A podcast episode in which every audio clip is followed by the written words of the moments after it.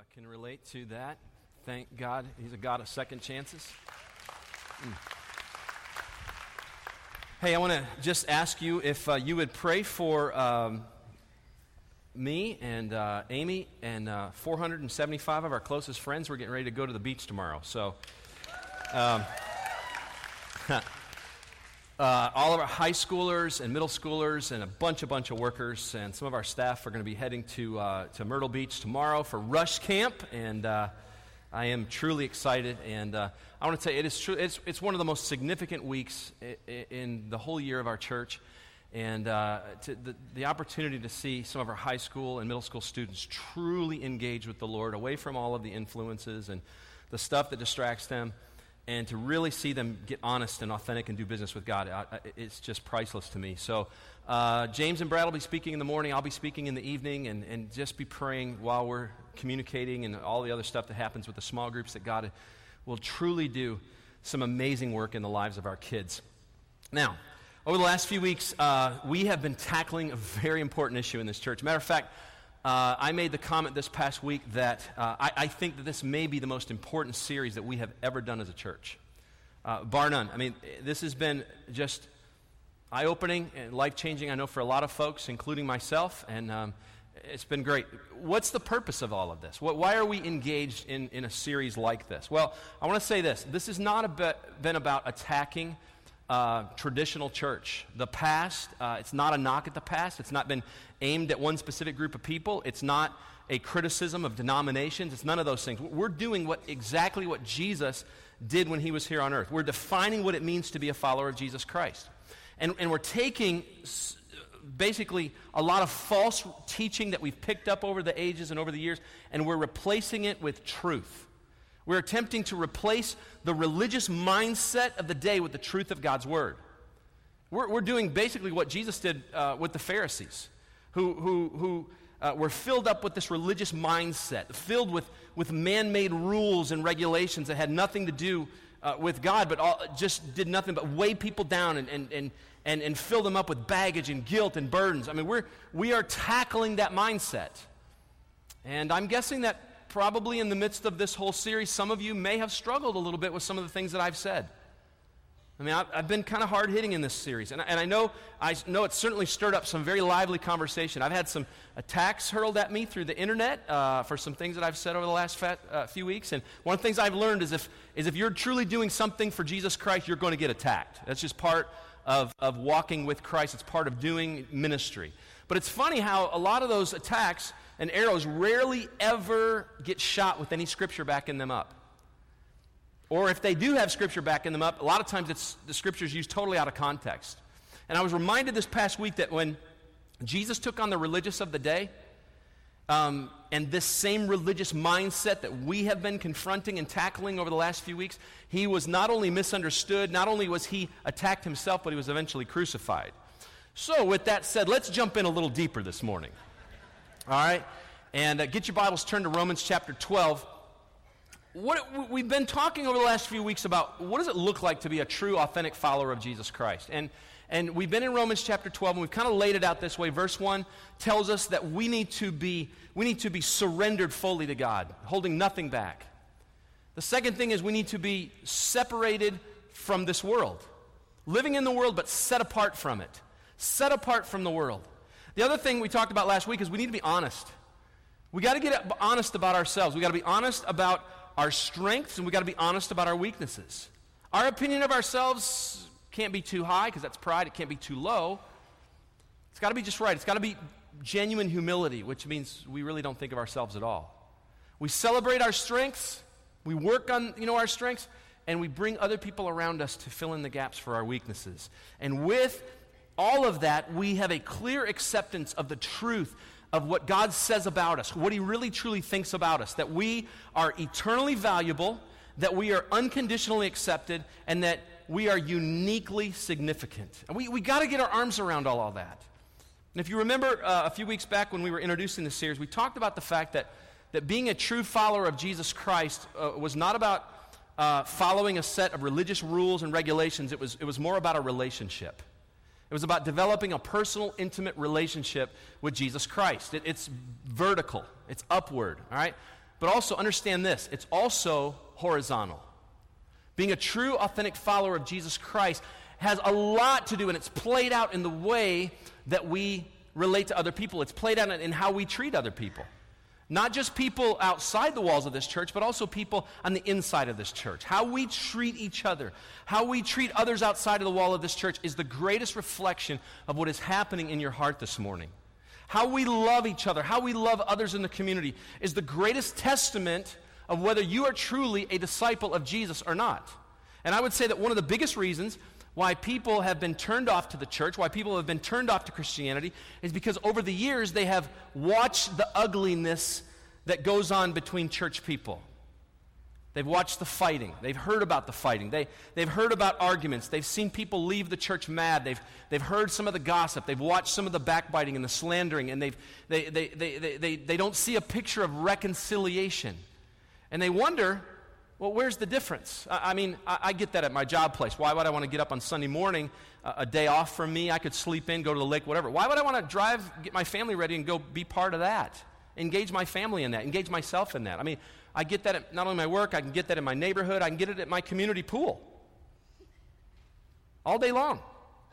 I think I told you before that uh, the summer that we moved here, which was actually 13 years ago this month, uh, June, we I counted up six church splits that were happening in the area at the same time. It could have been more, but I just remember there were six church splits.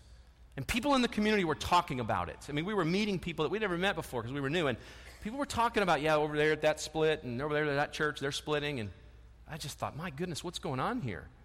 Um, about three years after we moved here, I had a pastor call me on the phone. He was a, a pastor of one of the traditional churches in town, had been one of the flagship churches. Been here in the community for a long time. And he kind of reached out and, and, engaged me and befriended me, which I really appreciated that. And I didn't really know folks. I was just trying to get to learn other pastors and get to know them. And um, he called me on the phone one day and he said, Hey, listen, um, there is a, a, group of us pastors that meet together and in this local restaurant, and, and we get together from uh, Paulding and Douglas and, and just get to know each other and, you know, kind of encourage each other and be a support to each other. And I want, I want to pick you up at your office, uh, and it's on this day, and I want you to ride with me. And I said, that'd be great. I'd love to be part of that. Again, I, I didn't really know a lot of folks. And, um, and so I was looking forward to that. I put it on my calendar, and about uh, the, the, day before that event was supposed to happen, uh, he called me on the phone. He said, listen, I got to talk to you. He said, um, I, I, told one of my friends that I was bringing you with me, one of my pastor friends, and, and he ended up telling some of the other pastors that you were coming. And he called me back and he said um, that uh, the, the pastors have decided that if you come, um, they're not going to be there. They're not going to show up. And I said, Really? He said, Yeah, so I'm, I'm not going to be able to pick you up to take you to be part of the meeting. And I thought, My goodness, that just, that's just sad to me. I mean, I thought, Well, man, I'm glad I'm not going to that lunch then. I mean, I, it, but it really, it just broke my heart. I had a pastor call me this past week who, who was in the area. Um, and he called me to tell me how much he appreciated a message I did in February. We did, I did a message on change. You might remember that. And um, he said, Listen, he said, uh, back in the fall, we were going through a lot of transition. I had to release a staff member. And he said, Man, I'm going to tell you what, it, it's just like everything got crazy here. He said, People were attacking me. People were accusing me of being cold hearted and being running the church like this and that. And he said, he said and we got accused of trying to be like Westridge. And, and he goes, And people were attacking me for that. And he said, Man, he said, with people leaving the church and calling for my resignation and threatening me, threatening my family. He said, Now I get to, I, have got to walk around the church with a, with a Paulding County sheriff. And I said, Hey, welcome to, welcome to, to the crowd. I get one too on Sunday mornings. Uh, but he said, you know what? He said, about a month after all that happened, he said, after you gave that message, he said, my wife pointed me to your website, and I listened to that message. He said, I sat there. He said, it just so connected and resonated with me because I realized so much of what you were talking, we were going through that, and I needed the encouragement. I needed just to be uplifted, to know that I can make it through this. And he said, and since then, he said, God has just been taking our church. We've been growing again. Great things are happening. But you know what? What saddens me about all of these stories, and I could, I, listen, I could keep telling you more and more stories. What saddens me is that, that is a picture of what we've given to our community of what Jesus really looks like. That's the picture that, that we've given of what the church is, looks like and how it operates. That's the picture of Christianity. And so, one of our goals when we moved here 13 years ago was to replace that picture, was to get rid of, was to wipe that picture out, was to change the picture. One of the reasons we started Engage Atlanta two years ago was to change the way that not only the community thinks about the church, but the way they think about Jesus. Now, in John chapter 13, Um, Jesus is in the upper room with his disciples. Uh, they're observing the Passover feast. We know it as the Last Supper, communion. And later in the evening, Jesus leaves the room. He crosses over the Kidron Valley. He enters into the Garden of Gethsemane. And then, moments later, as he's praying, he's arrested by soldiers, some chief priests, and some Pharisees. Now, Jesus knew all along this was going to happen. He knew he was going to be arrested, he knew he was going to be crucified. Um, and so, as he's sitting in the upper room with his disciples, sharing a meal, talking, he begins to share some important things on his heart. Now, being a pastor for quite a few years now, I've had the opportunity, and, in a lot of ways, a, a privilege, to sit next to people uh, at their bedside while they're dying. And, um, and, and as they're talking to me, they're, they're giving me just things that are important to them. And one of the things that I've learned over the years is that when you're, when you're going to die, you tell people what is the absolute most important thing on your heart. And I've had the privilege of hearing some of those, those words. And that's what Jesus is doing in this passage in John 13. He is telling his disciples some of the things that are most important to him because in the, just a few days he's getting ready to die. And here's what he says in verse 34 He says, A new command I give you Love one another as I have loved you, so you must also love one another. By this, all men will know that you are truly my disciples if you love one another. Now, when I was in seminary, um, I took a class called apologetics. Apologetic, the word apologetic means in defense of, okay? And the class was all about learning how to present a rational basis for Christianity, but also learning how to defend it as well. Um, in, in, in, according to John 13, the greatest apologetic in the world of Christianity is Christians loving Christians. The greatest defense that we could ever give to this community of, of what Jesus really looks like, of, of, of Christianity, is when we truly love each other. Now, in John chapter 17, oh, if you want to clap, please do. Don't, don't give me that. Listen. All right, if you, I'm to get fired up now. If y'all want to do that kind of thing, I'll just, we'll just get going, all right? Come on. All right, so John 17, Jesus lays out a prayer. It's the only time in the Bible Jesus actually prays for us, okay? In verse 20, here's what he says My prayer is not for them alone. I pray also for those who will believe in me through their message, that all of them may be one, Father, just as you are in me and I am in you. May they also be in us, so that the world may believe that you have sent me.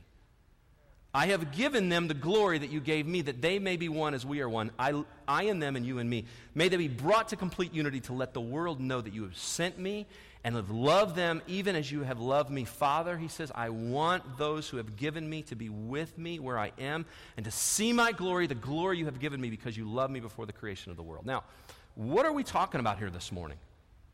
We're talking about being an answer to Jesus' prayer.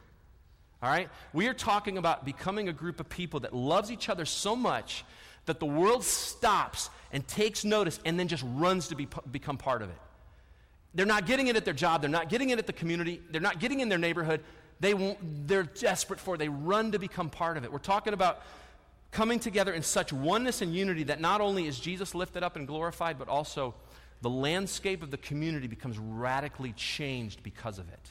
We're talking about not only changing the way that people view church, but also changing the way that people view Jesus. Here's the bottom line we're talking this morning about authentic community, where we serve each other out of love instead of guilt or obligation, where we are honest about our lives without fear of, of being judged, where we, are, where we accept each other in spite of our differences and our failures, and where we make a bold commitment to work through our issues until there is true reconciliation when I was in seminary, um, I went to this little seminary for a couple years outside of Philadelphia, and um, we, all of us students got assigned an accountability partner. And the guy that they assigned to me was a guy named Ron. Ron was uh, probably 300 pounds. He was a, a I call a completed Jew. He had um, real long beard. He had kind of his hair is kind of long, and he had these Coke bottle glass. I mean, he was he was practically blind, and um, I just remember in class, he had to read a lot of his, his books just like this. And, and his wife would actually, she was a, a nurse and, and, and was really helping him through seminary. He was very smart, by the way. And, and, and he um, uh, would just, his wife would read a lot of the books to him, and, and he, but he was my accountability partner. And um, we would sit across from each other at lunch. And I'll never forget this. I, he would eat salad, and it was like Thousand Island dressing would just get stuck in his beard and stuff. And it was just, and, and and we would kind of talk back and forth about it. Tell me how your week's been. How's your time with God been? How's, you know, you praying? And there'd be moments where just authentically I would just go, Ron, listen, I mean, man, I've just been struggling this week. I, there's been a few days where I've not really en- engaged my Bible time or my prayer. And I just remember he would come across the table at me, and it was like his eyes would go. And, and he would go, Are you kidding me? You, do, you, do you know what I've given up for Christ? Do you know that I've lost my whole family? Do you know that, that, that, that the price that I've had to pay being growing up in a Jewish household and, and, and, and recognizing Jesus as the Messiah? And I'm like, don't hurt me, big man. And by the way, wipe that Thousand Island dressing off your, your beard because I'm scared. And, but it was, it was one of the first times in my life that I remember truly experiencing true biblical community where there was just this authenticity and there was this realness and this openness and honesty. And, and I felt this love between this guy and I, who I honestly I would have never hung out with in college or, or even high school. We just were so worlds apart. How can we as a church, how can we as people truly begin to experience authentic community? How do we get to that place? Well, we've been working through Romans 12, and, and, and, in verse 9, Paul lays out what a true Christian should look like, and he tells us how that we are to experience authentic community. In verse 9, here's what he says Love must be sincere. Hate what is evil, cling to what is good. Be devoted to one another in brotherly love. Honor one another above yourselves. Never be lacking in zeal, but keep your spiritual fervor, serving the Lord. Be joyful in hope, patient in affliction, faithful in prayer. Share with God's people who are in need. Practice hospitality. Now, I want you to write down this little saying phrase that we're going to work through uh, in the rest, the rest of the time that we're talking here uh, this morning. Here, authentic community, here it goes. Authentic community occurs when the real you meets real needs for the right reason in the right way. Now, we talked last week, and I challenged you to be the real you, to deal with the real you. And, and I challenge you to be honest about your weaknesses and to be honest about your strengths and to really embrace who you are in Christ. And we kind of laid that out. Now, the real you, okay, according to what Paul says, the real you should be characterized by, first of all, authenticity. He says, let love be sincere. The New American Standard says it this way let love be without hypocrisy. Now, we defined the word hypocrite last week as a person who pretends to be what he or she is not. Now, again, according to Jesus, the greatest witness we have of God's saving grace to the world around us is how we treat each other, how we engage each other, how we handle our differences, how we handle our conflicts, how we act when things don't go our way. Now, I'm going to tell you, and you've heard me say this before some of the meanest people that I've ever met in my life are church going people. All right? You go into a church sometime and you try to move a communion table from where it was for 50 years. Oh, oh, you will see meanness you've never seen before. Take a cross and move it somewhere out of the church or take it down, whatever. I mean, oh my goodness, you'd have thought that they had just removed the, the, the cross of Calvary. I mean, I, have seen people come unglued. You change the, change the music style in the church sometime. Seriously. I mean, if we were to do straight up hymns out of a hymn book for the next month, we'd see some sides of y'all folks that I'm just telling you. I mean, I've watched it over the years. Some of you have been part of it. Release a staff member from a church. You see things you've never seen before. I mean, it's one thing to release somebody from Home Depot, but when you release a, a person works at a church because they're connected with people, whether it's for a good reason or maybe not, I mean, people get really, really ugly. I have a friend in Texas who uh, took over a dying church. He planted a church in Atlanta, moved to Texas, took over a dying church in a, in a town in West Texas. And uh, this church was one of the flagship churches in the community for years. And they brought him in, and he, he laid it out real clear with them. He said, If I come here, he said, here's what's going to happen. And I mean, he had some very strong things that the existing elders had to agree to, which was part of it was that every one of them had to resign. And he basically went through this process, and they wanted to change. They said, This is what we want to do. And, and he, they signed an agreement, and when he came in, he began to change things. Oh, he got death threats. His wife got death threats. His kids got death threats. He has, to, even to this day, has to walk around with armed guards. He, he and his wife both have them, plain clothes, big dudes with guns. And, and because, but, but he took this church, when he got there, they were running about 1,800, the, about close to 1,000 people left. This was about six or seven years ago, and now they're running over 7,000 because they got healthy. They made some changes that they needed to make. But I'll tell you what, when you start doing that, oh, people get ugly, ugly, ugly. Listen, if we say we truly love Jesus, we've got to be authentic with each other. We've got to love each other like brothers and sisters. Paul mentions the word purity. He says, hate what is evil, cling to what is good. If you're truly a genuine follower of Jesus, then you're going to develop over time, as you grow in Christ, a true hatred towards sin. All right? You're going to begin to despise it. As I said last or in the first week of this series, there are way too many people who walk into churches just like this one, lift my hands and spin around, and then they go sleep with somebody Sunday night that they're not married to. And they wake up the next morning, oh, God forgive me, and they go through, and then it's a pattern. That's not what an authentic Christ follower looks like, by the way. And I'm thankful that God is a God of second chances, third chances, four chances, but there's consequences for that kind of stuff that happens. And, and Paul says, listen, if we're gonna if we're gonna really be the real you, we got to be pure in our heart. Because when, when, when authentic community begins is when the real you shows up at the table. Someone who is, is authentic, loving people in a sincere way, not being hypocritical, embracing purity, hating sin. An authentic community begins, is experienced when the real you then all of a sudden begins to meet real needs. Write down the word devotion. He says, Be devoted to one another in brotherly love. The, the phrase be devoted is uh, like, it means like a family love, like we're really a family. And what Paul is trying to get across here is, is, is that we are to be much, much, much more than a group of people that just comes together on Sunday morning just because we like the style of worship. I mean, we, we kind of like the music and this, so we all come together in this building.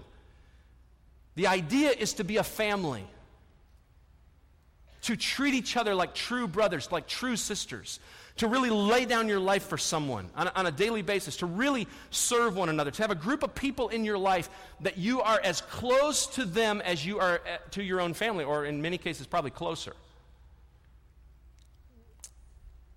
When my dad died um, six years ago this month, we had to go up to the hospital where they had his body and we had to identify it. And it was a, about a four or five hour drive up there. And we came back home, and um, I was so thankful. One of the guys in our church, Alan Hornback, just a God thing, he got in our truck and my truck and drove us up, my brother Kevin and I, up to the, to the hospital. And it was pouring rain that day uh, coming home. And there was a Passion CD in the, in, the, in the CD player, and it just kept playing over and over and over again. I, I'll never forget it. And I just remember sitting next to the passenger door, just tears running down my face, looking out the window, and rain was just pouring down. And I, and I thought to myself, I don't know what to do right now. I've been in a situation just like this on the other side of it where, you know, I get a call at 11.30 at night and, and somebody's died or something bad's happened. I know what to do. I, I, I know what to do. Amy knows what I'm supposed to do.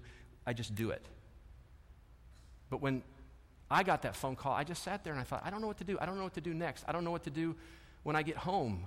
I don't know what to do for my mom. I don't know, know what to do for my brothers. I'm the oldest son. I, what do I do? How, how, how do I move forward? And I remember pulling up into my mom's driveway. It was about 1 o'clock in the morning, and there were cars everywhere. I didn't even pay attention to it. But as I walked into the house, there were just people everywhere. And I noticed that they were people in my mom and dad's small group. They had been there all day long. There was my small group that was just standing in the kitchen. And they didn't say any little trite religious cliches to me. Your dad's in a better place. You know, they, they just loved on us. And it was just like they hugged us, they loved on us, they, they cried with us. You could feel that they were feeling our pain with us. And the day after, they were there again. And the day, I remember the funeral, it was like we just sat there in a waiting line and it was like you're numb. For those of you who have been through this, you just, you're numb. And, and thousands of people coming through. And, and every time I looked around, there were those folks, and they were handing us waters and handing us Kleenexes and, and rubbing our shoulders and bringing my mom chairs. And, and, and, and even for the days that followed, it was just like these people engaged our lives. They walked into our situation, into our lives, and they walked through life with us in a way that, that I've never experienced before. Because I remember thinking, okay, I know what to do, but when, when something like this happens to the pastor, who takes care of the pastor? And our elders in the small group that I was part of in my mom and dad's small group just, they loved on us. And just, it, listen, it was like when the real me showed up at my mom's house with some very real needs, I was met with the clearest picture of authentic community that I've ever experienced. Authentic community requires devotion. We are to be devoted to each other like a family. It also requires humility. He says, giving preference to one another in honor. In other words, you have to have a passion for the success of another person. Literally, it means to outdo one another in making each other successful. Now, listen, you want to lose some religion in this place this morning? Give your life to making other people successful.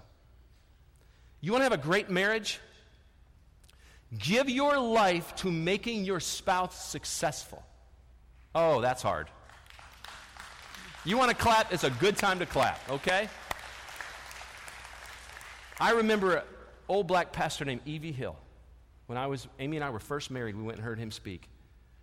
And he told us in this big crowd of about 10,000 people, he said, I'm going to tell you something. My, my goal for my new, he had just been remarried. His wife of years and years had passed away and he'd been remarried. And he says, My goal is to outserve her.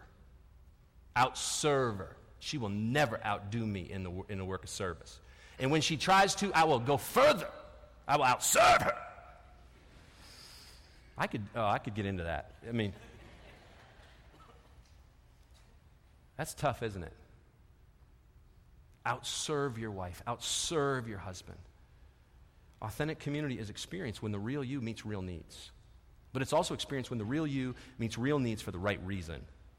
Paul says, never be lacking in zeal, but keep your spiritual fervor serving the Lord. Now, the word lacking means slothful. I don't know if you've ever been called slothful before, but it's not good, all right? We don't use that word a lot in our houses, but it means to be lazy, okay? You oh, yeah, I've been that, okay? I got that in my house. Um, laziness is, is a sin in the Bible. It's called, it's all throughout the Bible, slothful, it's, it's, it's a sin. What is laziness? Laziness is failure to do what needs to be done when it needs to be done. Now, when God shows us what needs to be done, what do we need to do? We need to do what needs to be done when it needs to be done. When you see a real need, we need to engage that need, not to wait around and see who else is going to do it. Well, someone else will take that. No, no. We are called to engage. We're called, listen, to jump in with zeal. All right? And he says that we need to do it with spiritual fervor. That means that we need to be bubbling over with enthusiasm. When someone has a need, we need to jump in with enthusiasm and to meet that need with passion. Why? Serving the Lord. There's the motive. One of, the, one of the things that irked Jesus more than anything else about the Pharisees, the religious of the day, is that their motive for their work was to be noticed. They wanted other people to see what it was that they were doing and to pat them on the back, to stroke them, to notice them. I mean, think about this. I mean, how hard is it for you to do something for someone else and never receive credit for it? I mean, it's hard to do, isn't it? The religion in us wants the strokes. The religion in us wants the credit. We want an attaboy. We want to be noticed. I'm going to tell you one of the toughest times that I face all week long. It's the moment that I finish this message and walk down off that stage. I'm serious. I mean, it, because it's one of those moments where, you know, you just go, How did I do? But I'm going to tell you what, when I, when I walk away, I have to die to all that. This is not about me, it's about glory to God lifting him up. I'm just a vessel. And I pray that as before I walk out the door. Lord, empty me of me. You fill me, engage me. Lord, just do, you bring glory to yourself. I mean, it, it's tough. You want to lose some religion? Try doing something for someone else without them ever knowing it was you. Try, try, try giving something significant. A big check or something like that to someone or, or somewhere, like here. And, and, and without, without ever telling anybody without everybody, anybody ever knowing it was you. All right? Now here's a tough one. Try serving someone that you don't really think deserves it. Mm-hmm. That's where you really begin to lose some religion. But you know what? That's how Christ loved us. He loved us the most when we deserved it the least. He went to the cross and died for us, the Bible says, when we deserved it the least. What an amazing picture of true love. That's agape love. Chip Ingram says true love is choosing to give another person what they need the most when they deserve it the least at, at a personal cost. And if you are going to have authentic community, listen, our motives have to be right. Your motives have to be right. An authentic community, if we're going to really get there, it's tough work. It is tough work. So, authentic community is experienced when the real you meets real needs for the right reasons, but we have to also do it the right way.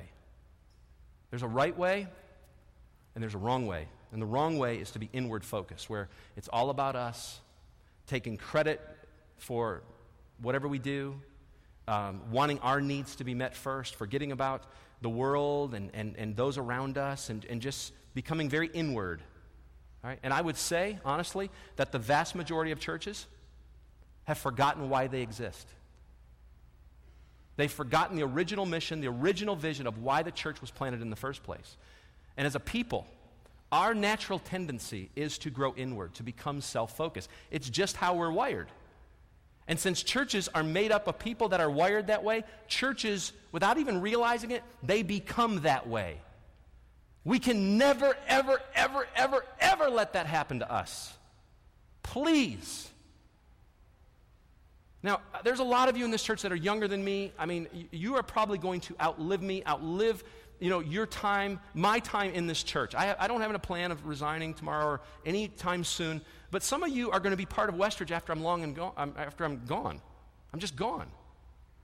Now, the, most of you in this church, I have plans. I, I'm probably going to bury you. Okay, I'll just tell you that straight up. All right, I have a plan. To, I've got a plan to live for. I've got a certain years it. God and I've worked it out. No, not really, but. Listen, if we ever, please, make me a promise if this church ever grows so inward that we forget why we were planted here in the first place, we forget the vision, we forget the mission, we grow inward to the point that we don't we no longer care about the community around us and we get into petty arguing and petty petty fighting. Please close this thing down. Please lock the doors, sell it to the county. Go do something else. I don't ever want to be part of the problem. To be an albatross that just weighs the community down that just becomes part of the problem rather than part of the solution. And so please, please beg, promise me that you'll just lock the doors and shut it down and go start little community of churches all over the place where true, authentic community is taking place. We've got to do it in the right way. Well, what's the right way? Well, if the real you is going to meet real needs for the right reason, there's got to be an upward focus. Paul says, Be joyful in hope, patient in affliction, faithful in prayer. In other words, we meet the needs of each other. We love each other. We serve each other. We pray for each other with an upward focus. We do it with our hope in God. We meet the needs of others and we love each other even through the toughest of moments. And we truly pray for each other. We're faithful in prayer. We don't just say, hey, I'm going to pray for you and forget. And then we, we do it with an outward focus. Paul says, share with God's people who are in need. Practice hospitality. Uh, hospitality. That's where the rubber meets the road. That's where you, you, when you hear a need, it's a big need. What do you do? You pull your wallet out. You don't think about it because you realize everything belongs to God, anyways. You pull money out and you engage. And you trust God that He's involved and He's going to take care of you. You put your resources into play. When you see a child, you hear about what we're doing in Burkina Faso and you hear about the children that we are sponsoring um, that, that, that have such a great fatality rate. What do you do? You engage. You sponsor one of those children. I have two one in Burkina, one in Kenya. We've got a, little girl named Fatimata who just I had a chance to meet in January. I mean, it just, I felt like she was my daughter. I mean, I just want to love on this little girl. But that's what we're supposed to do. It's where you get on a plane and, and, engage. When you hear of a need and you've got time, you've got resources, you've got sky miles, you jump on a plane and you go. One of the greatest moments, the memories that I have of the history of this church is we were over at East Paulding High School. We had been working for several years in a little town called Bamboo on the hillside in, in Jamaica.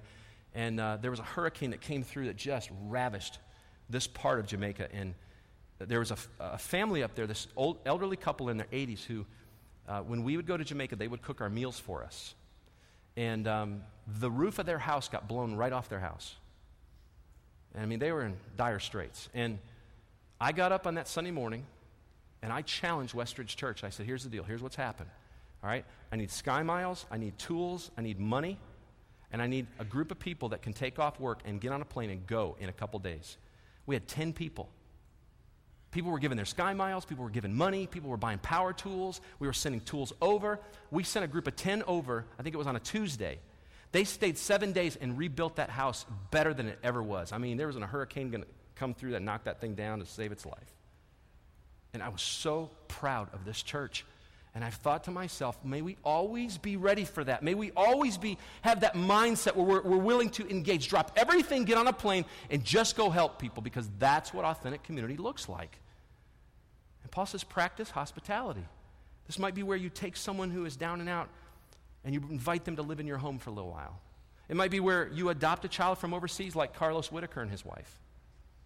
And like some of you in this church, that's what you've done. You've been to Kenya, you've gone to China, you've gone to Guatemala and, or Russia, and you have brought these children home into your home and made them part of your family. Oh, I love that. Listen, we need to learn to love people. I love this phrase. We need to learn to love people with excellence and extravagance. What a great goal for us. Let's love people with excellence and let's love them with extravagance. So, what step can you take today to experience authentic community? Well, we talked about a lot this morning. Who do we need to begin to serve? That's what you have to ask yourself. Who do I need to begin to serve right now? Who is it in my life that I need to reconcile with? Have the hard conversation. Where do we need to start investing our resources or our time? Maybe it's recommitting yourself to a small group. Maybe it's getting into a small group for the first time. Now, I've talked a lot about religion in a, you know, in a negative way. I mean, we talked about man's attempt to know and connect with God. We've talked about the ugliness of religion. However, I want you to understand there is a side of religion that God says is acceptable to him. He calls it pure and faultless. There's an aspect of religion that he says, no, I, I, that's a religion that I like. And in James chapter 1, verse 27, James writes this. He says, religion that God our Father accepts as pure and faultless is this to look after orphans and widows in their distress and to keep oneself from being polluted by the world. James mentions widows and orphans, two groups of people that have tremendous needs. And he says, when you engage them, you can't go wrong. When you engage people who are at their time of greatest need, listen, I'm happy that I find that acceptable, I find that pure, I find that faultless. And then he says, watch how you live your life. True religion involves purity, it involves being set apart from the world. Okay? Not allowing the world to pollute us. That, God says, is acceptable. That's, that's fault. I find that kind of religion faultless. And I think the world, listen, I think the church, I think the church world has done a wonderful job over the years of showing the community and the world around us the ugly side of religion where they see church splits, they see hypocrisy, they see people being mean spirited towards each other, firing off nasty emails, getting in someone's face, threatening them, being inward focused. And let me tell you something. We have got to continue as a church to be different. We have got to continue to be the church, the, the shining light on a hill, where we choose at all costs that we will never, ever, ever act that way. That will not define who we are. We, we, we choose instead to love our community, to love each other with a love that is excellent and extravagant. And that we are always an answer to Jesus' prayer. Not part of the problem, part of the solution. That if we were to shut down tomorrow, the community would be desperate. They would miss us tremendously. If we're going to lose religion once and for all, Listen, it's upward, it's vertical, but it's horizontal. We have to love people the way Christ loved us. We have to treat people the right way. We have to serve each other without looking for the pat on the back, the perks. We have to forgive each other. We have to go after reconciliation. And we have to be involved in each other's lives like a family, devoted like a family.